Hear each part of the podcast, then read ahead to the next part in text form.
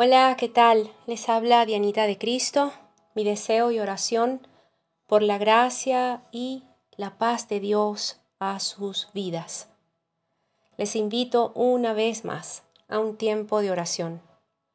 Vamos a leer en el Evangelio de Juan, en el capítulo 15, en el versículo 5, que dice así, El que permanece en mí y yo en él, éste lleva mucho fruto.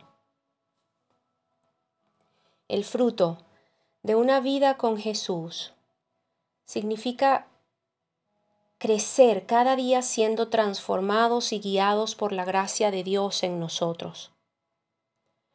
En las pasadas semanas les hablé de el fruto del espíritu, ¿recuerdan? Como una mandarina con nueve gajos llamados amor, gozo, paz, bondad, benignidad, paciencia, fe, mansedumbre y dominio propio. Este fruto llega a ser evidente en nuestras vidas después que somos salvos, después de haber creído en Jesús y haberlo recibido en nuestro corazón, creyendo en Él. Y este fruto crece mientras continuamos viviendo o caminando en el Espíritu, andando en el Espíritu de Jesús en nosotros. Recordemos también que no hay ley en contra de ninguna de las virtudes que componen el fruto del Espíritu. Nosotros los cristianos no estamos bajo la ley, estamos bajo la gracia. Pero el fruto del Espíritu Santo muestra claramente es decir, es la evidencia que somos guiados por el Espíritu y que estamos bajo esa gracia. En la carta a los Gálatas también nos dice que según tengamos oportunidad, hagamos bien a todos. Y la manera de lograrlo es procurando y evidenciando el fruto del Espíritu Santo en nosotros. Porque no es suficiente que dejemos de hacer lo malo. Es ir más allá.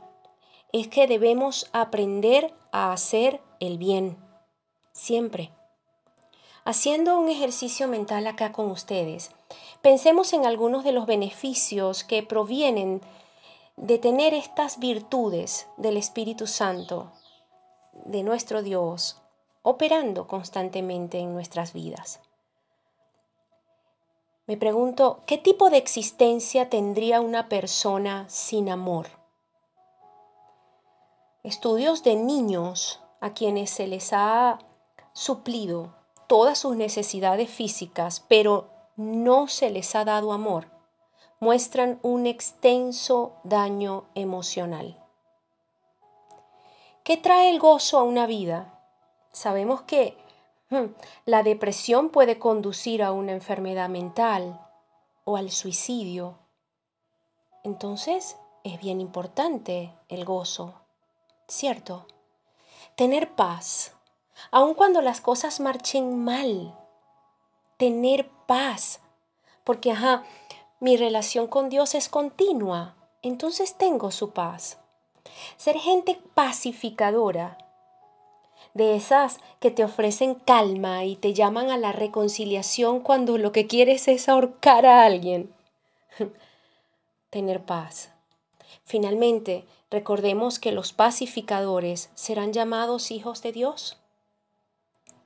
Ese gajito llamado paciencia, cuánta falta hace para absolutamente todo en este mundo tipo microondas, es que nos cuesta hasta esperar el pitito ese que nos avisa que podemos abrir la puerta para sacar los alimentos. La paciencia, la paciencia evita la impertinencia. La paciencia modera el afán, acompaña la fe y a la fe, a la fe la alimenta y la sostiene la palabra de Dios. ¿Qué les digo de la mansedumbre? Que si la paciencia modera el afán, la mansedumbre modera las rabietas, aquieta la ira, controla ese Hulk que muchos de nosotros tenemos dentro esperando cualquier arrebato para dejarlo salir. para rechazar cualquier opinión contraria a la nuestra, por ejemplo. Escuchen, a ese Hulk solo lo controla el fruto del Espíritu Santo. Así que mi recomendación, y lo ejercito conmigo misma, es que dejemos de alimentar ese ego carnívoro que llevamos dentro. Déjelo que muera de hambre, que quede totalmente inutilizado por la llenura del Espíritu Santo. Hay un último gajito no menos importante del que no he compartido últimamente. Quizás por ser tan rudo para mí y sé que para todos. La templanza o dominio propio. Evidenciamos dominio propio tomando control de nuestras emociones por el poder de Dios, teniendo la capacidad de controlarnos a nosotros mismos y no que nuestras emociones o carnalidades nos controlen a nosotros. Procuremos ser gente equilibrada, que sea el fruto del Espíritu Santo evidenciado en todo nuestro ser y en todas nuestras relaciones interpersonales. Puedo recordar justo ahora unas palabras de Jesús.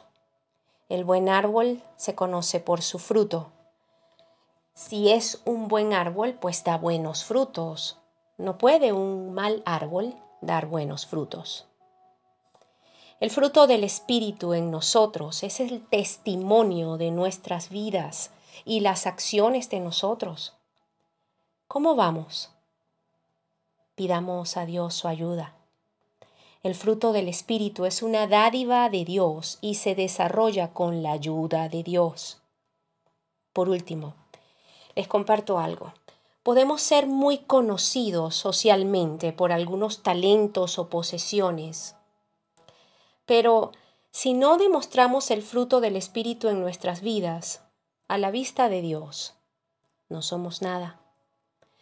Dios no nos va a preguntar qué tanto tenemos o logramos, o qué tanto sabemos, o cuán bien vestidos vamos, es ni siquiera qué tan famosos o populares somos. Dios mira nuestro corazón, porque de nuestro corazón procede nuestra vida. Es en nuestro corazón que habita el Espíritu de Dios. ¿Qué tal si evidenciamos su fruto? Padre amado, queremos poder evidenciar el fruto de tu Espíritu en nosotros y así disfrutar de una vida de victoria en victoria en Cristo Jesús permanecer en Él y Él en nosotros siempre.